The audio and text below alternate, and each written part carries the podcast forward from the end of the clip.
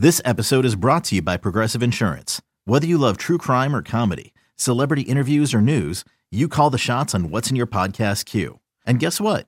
Now you can call them on your auto insurance too with the Name Your Price tool from Progressive.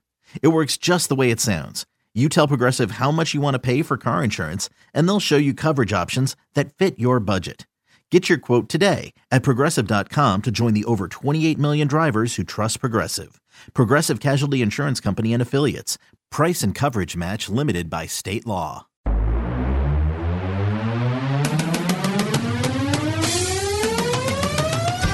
Welcome to the Seattle Mariners Baseball Podcast. Diving stop Seager. Toss on a hop to first. In time to get Simmons. Three-run homer.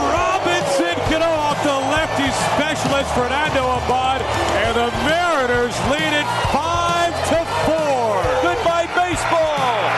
Straight away center field. Cano and Cruz go back to back. And the king, when the Mariners needed him the most, two hits over seven scoreless innings. Now, here's your host, Gary Hill.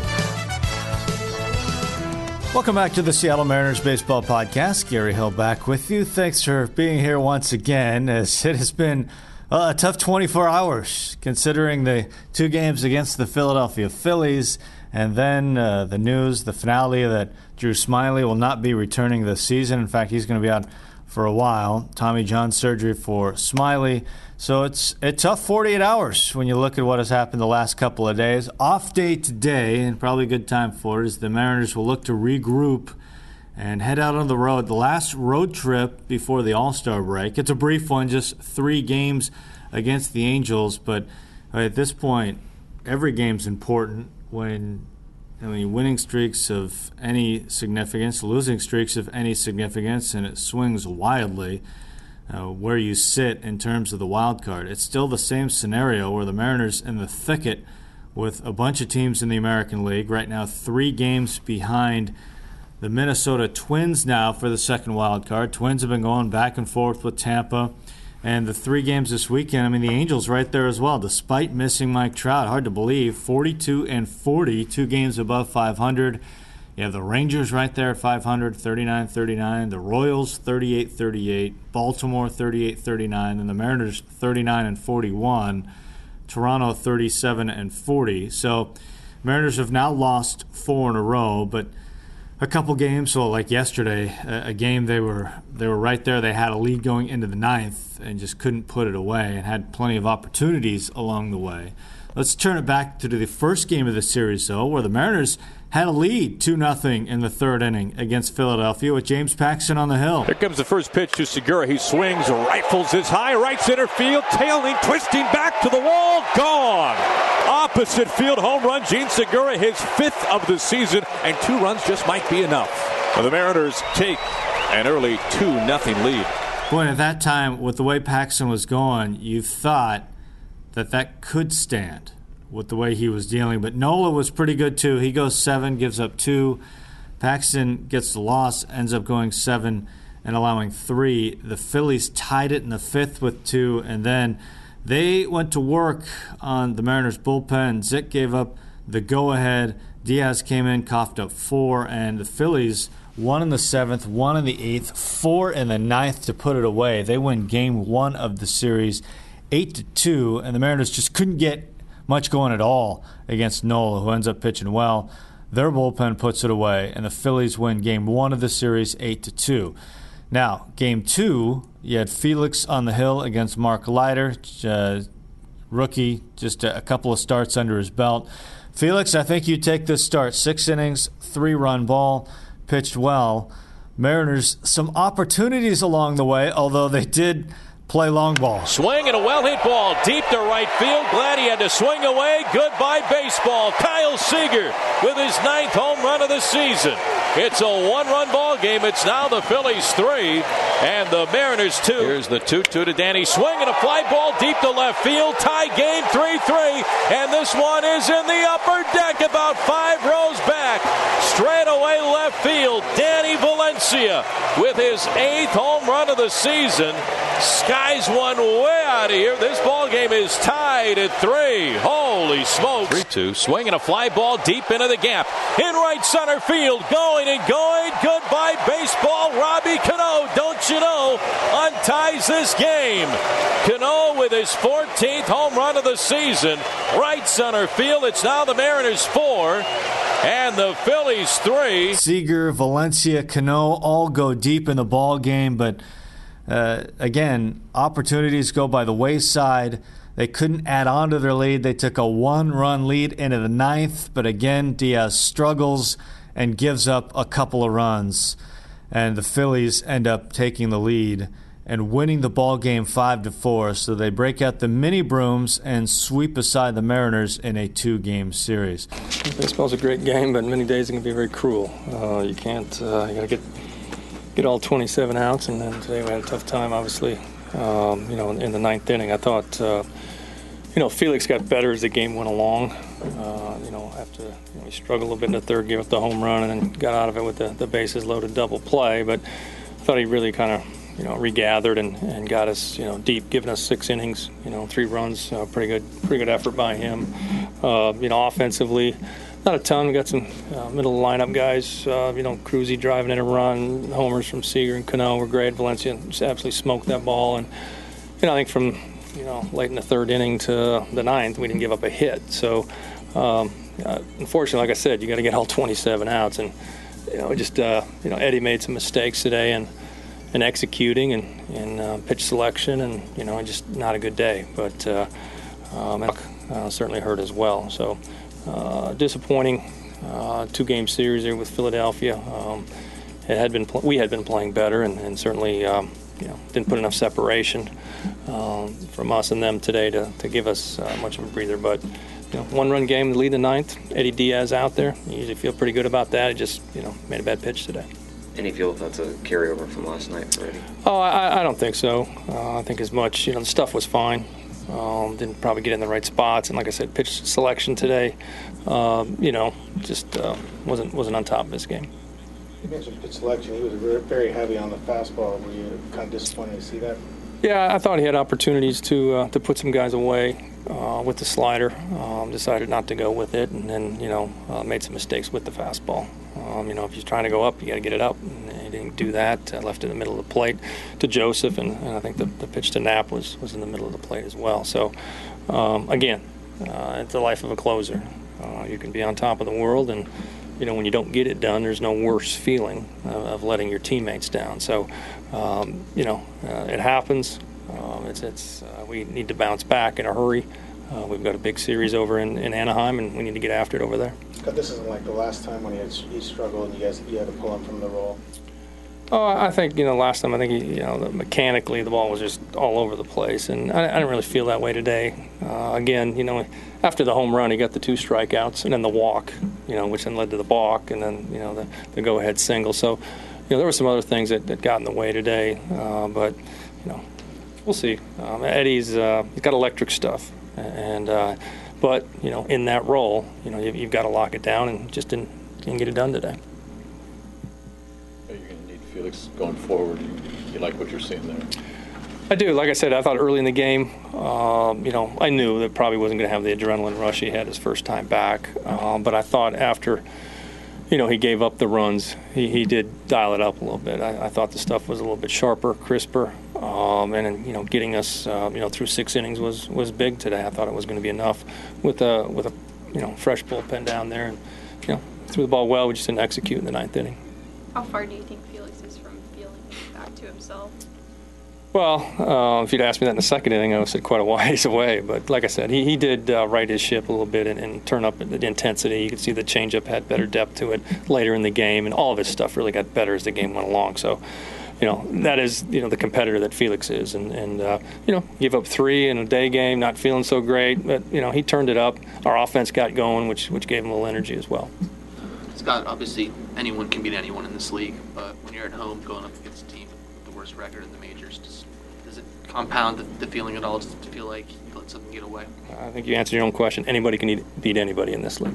Yeah, it, it, it happens. Um, we certainly uh, need to play better. We're not playing good right now. and it doesn't matter who you're playing in the league. If you're not on top of your game, you're going to struggle. You know, um, but uh, you know, we should have played better. We didn't get it done. There's not much else you can say. Uh, but anybody can beat anybody in this league any given day.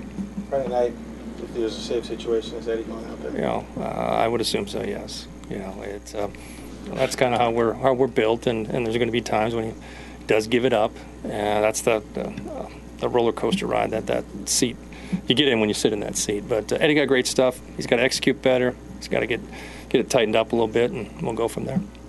We just tried to go away, and you know, I missed down and in, and he was ready for that fastball, and you know, everybody know what happened. I think that was a good pitch?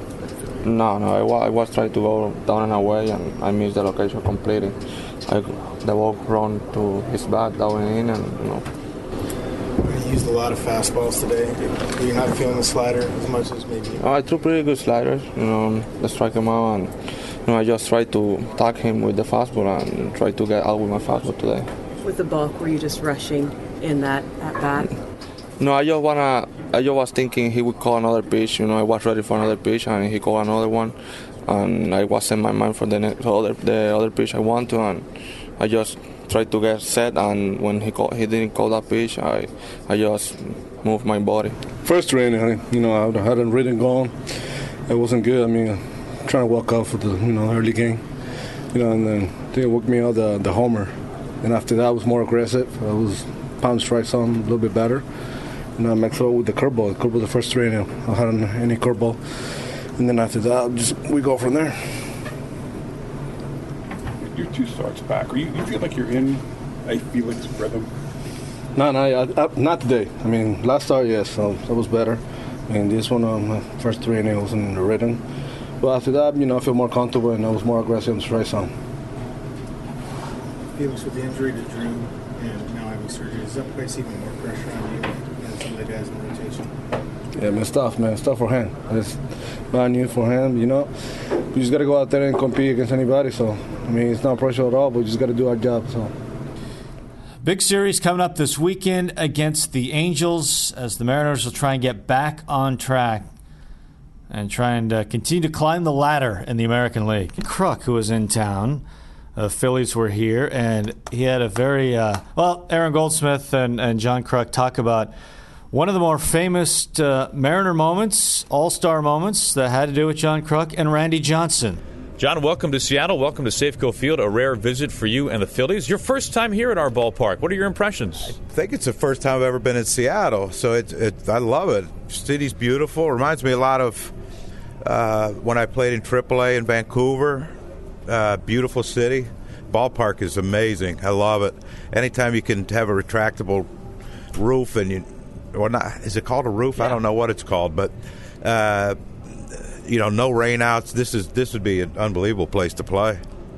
John, whenever we hear your name or see you, we immediately think of the All Star game in 1993, you versus Randy Johnson. It was one of the um, really one of the more iconic, defining moments in All Star game history.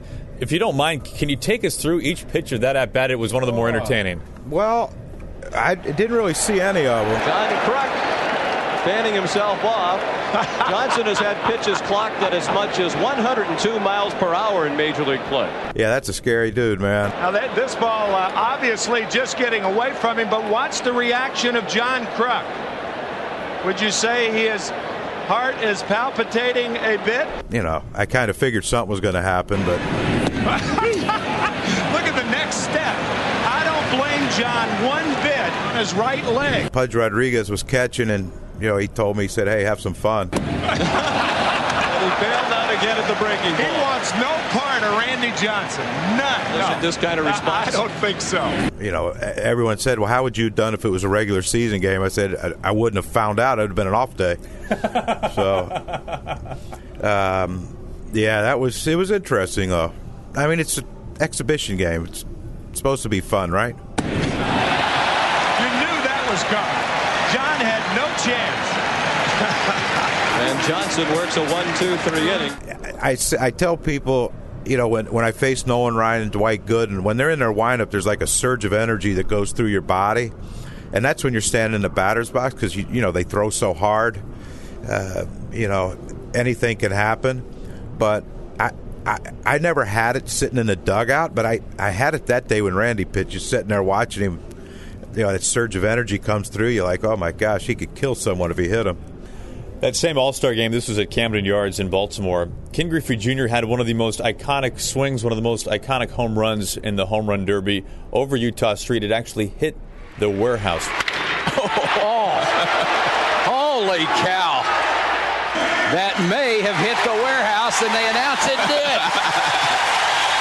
that may have damaged the warehouse. What are your memories of that home run derby and Junior in particular?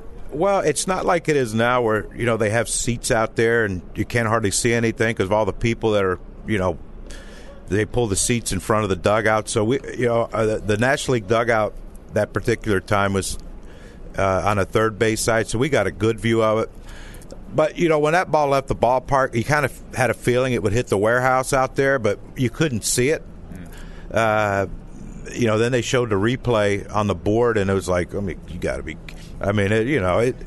And, and the thing is, it was an effortless swing, just like his swings during games. It wasn't that violent, you know, swing and your hat falls off and you're falling on the ground. It was just a typical Ken Griffey swing. John, it's great to have you here in Seattle. Thank you so much for the time. Yeah, no problem. I wish we could stay longer. And now Rick Rizzs sits down with James Paxton. Special guest is Mariners starting pitcher James Paxton. And James, uh, you've been a pitcher for a long time and doing a great job in the big leagues. Kid comes up to you and says, Mr. Paxton, I want to be a pitcher. What does it take to be a good pitcher, James, at pretty much any level? You know, I'd say the biggest thing is repeating your delivery. Um, being able to repeat your delivery allows you to throw those other pitches, those breaking balls and the changeup, and also with your location. If you're not throwing the baseball the same way every time, you can't repeat and, and hit spots. Yeah. You got to find that right release point. A hitter has a swing and timing, and the pitcher, I would imagine, has the same thing with that windup. How does a pitcher find that comfortable and the right windup for them? Because you worked with that over the last couple of years. Yeah, you know, it takes time, and it, you know, baseball is a constant search. You're you're searching for that uh, that proper release point, and uh, you know, one drill that uh, coach did with me in the minor leagues to find my natural release point was uh, having me feel the ground ball, yeah. and uh, I'd feel that backhand and then get rid of it um, as quick as I could, and wherever you get rid of the ball through that arm slot, that is your natural arm slot. So that's how you found where you've been throwing the baseball the last couple of years. Exactly. Yep. That's where I found it. The age-old question, James, is uh, when should a kid start throwing a curveball? I know it's got to be different for a lot of kids, but when was that the right time for you? You know, I think the right time is around that 14, 15 age. I think before that, um, fast, just fastball location and learning a changeup. You know, I would suggest learning a changeup as soon as you can, because a changeup is a huge pitch and uh, if you can get comfortable with throwing a changeup at a young age and keep that going, it's really going to help you in your uh, your later years as a pitcher.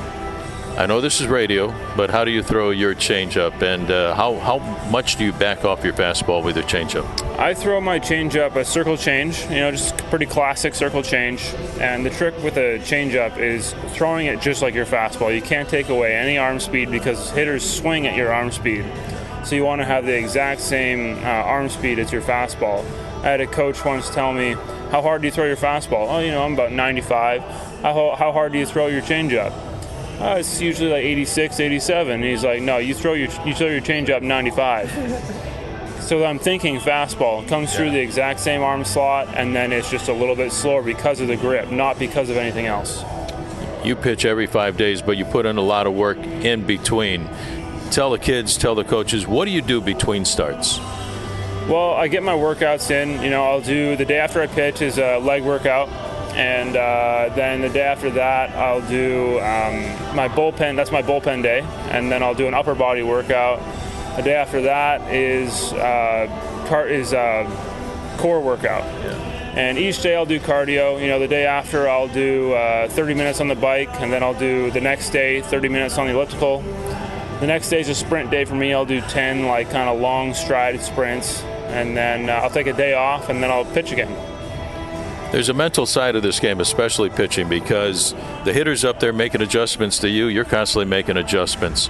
What happens before the ball game? Talk about a game plan. Uh, how do you put together a game plan for the Houston Astros or any other team that you're going to face uh, that particular night? Uh, you know what I do is a few days after I pitch, I'll look at who I'm facing next and I'll go through videos. They have a uh, app for us that we go through and they put videos on there for us of the team facing ourselves and also uh, other, for me, left-handed pitchers, other, left-handed pitchers. And I'll watch how the hitters approach that, what their swings look like against uh, those pitchers, and make a game plan. They'll also look at the numbers and their heat maps and see where they hit the ball best. And uh, then I'll kind of formulate a plan, go over it with uh, Z and Stott uh, before the game on game day, and then we'll kind of put together our game plan for that day. The best advice for kids, for you and anybody else, but especially for the youngsters, go out there and throw strikes. Throw strikes, have fun, and uh, you know just find that comfortable release point and uh, just enjoy competing. What's the best part of the job for you? Getting to come to the ballpark every day, talk to people like you. Well, thanks a lot. Best part of my day talking to people like you, especially here on Rick's Tips. James, thanks a lot for the visit. I appreciate it. Thanks for having me.